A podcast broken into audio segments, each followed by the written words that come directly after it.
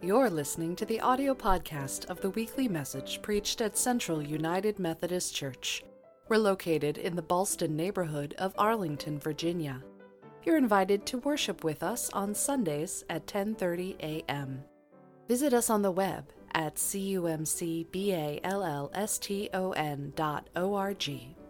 There you can learn more about our congregation, where we worship God, serve others, and embrace all. Tonight's scripture reading is in Genesis chapter 2, verses 4 through 7, pages 3 and 4 in your Pew Bibles. These are the generations of the heavens and the earth when they were created. In the day the Lord God made the earth and the heavens, when no plant of the field was yet in the earth, and no herb of the field had yet sprung up, for the Lord God had not caused it to rain upon the earth, and there was no one to till the ground. But a stream would rise from the earth and water the whole face of the ground. Then the Lord God formed man from the dust of the ground and breathed into his nostrils the breath of life, and the man became a living being. The word of God for the people of God. Thanks, Thanks be to. God. Thank you, Amy, for reading our scripture this evening. So, Ash Wednesday marks the beginning of our Lenten journey a time to return to that from which we were made, both the earth and the breath of God. In the Common English translation of the scripture that Amy just read for us, verse 7 is phrased this way The Lord God formed the human from the topsoil of the fertile land and blew life's breath into his nostrils. The human came to life. In the Christian tradition, when we hear the telling of the creation story where God breathes life into humanity, we miss some of the humor because we're hearing it in English.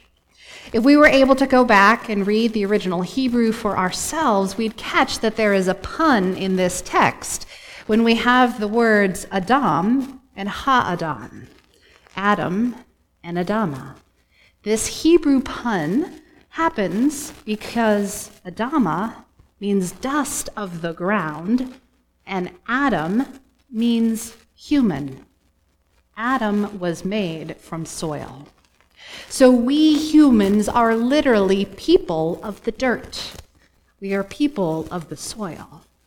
Now, when we say that we're like dirt, sometimes that's like a derogatory statement. What do you think I am? Just dirt? You think so lowly of me? But instead, it means that we are made of the very essence of this earth that we live on and something divine. You see, God has taken dirt and water, mixed them together, and then God did something that God didn't do when God made the earth, when God made the animals. God did something unique. God breathed life into the nostrils of this dirt person. God breathed a soul into humanity. God breathed life into us. So the basic equation is soil plus breath equals life. And the reverse is true when we die. Life minus breath equals soil. And that's why when I'm standing at a graveside, reciting the liturgy of our funeral service, I will often say the phrase, dust to dust and ashes to ashes, to remember that we come from dust and we return to dust. And today on Ash Wednesday, we pause to remember where we have come from and where we are going to. It's a somber thought for a somber day.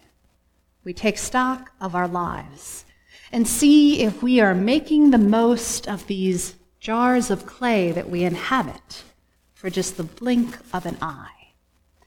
If we are just people of the soil, given the breath of life, how then are we to spend our Lenten journey this year? how might we find a way to return to both the earth and the breath of life? Maybe this year you'll decide to garden. Maybe you'll put your hands into the earth. Maybe you'll plant some herbs or a few flowers for your windowsill. Maybe you'll take a daily walk each of these 40 days, feeling the earth beneath your feet, giving thanks to God for this planet and all the other people upon it. It's a beautiful season to do this type of thing. We've had more warm weather lately than I would have expected. It can get cold again, but it is so inviting when the sun is shining, even when it's cold. Opportunity to go outside and see all that God created. But it's not just the earth that we need to return to, it's also the breath of life. How do we do this? We turn to God in prayer. When we look at the scriptures and we see another time when God came to people at Pentecost in the Holy Spirit, we're given a word there for the Spirit of God, Ruach. This is a Hebrew word for breath, for wind, for air, for spirit. The very breath of life is in us. That divine gift from God at the beginning of creation came again in a new way at Pentecost.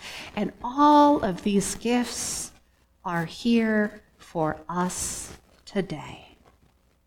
And so, in this season of Lent, we can reconnect with the breath of God when we pray.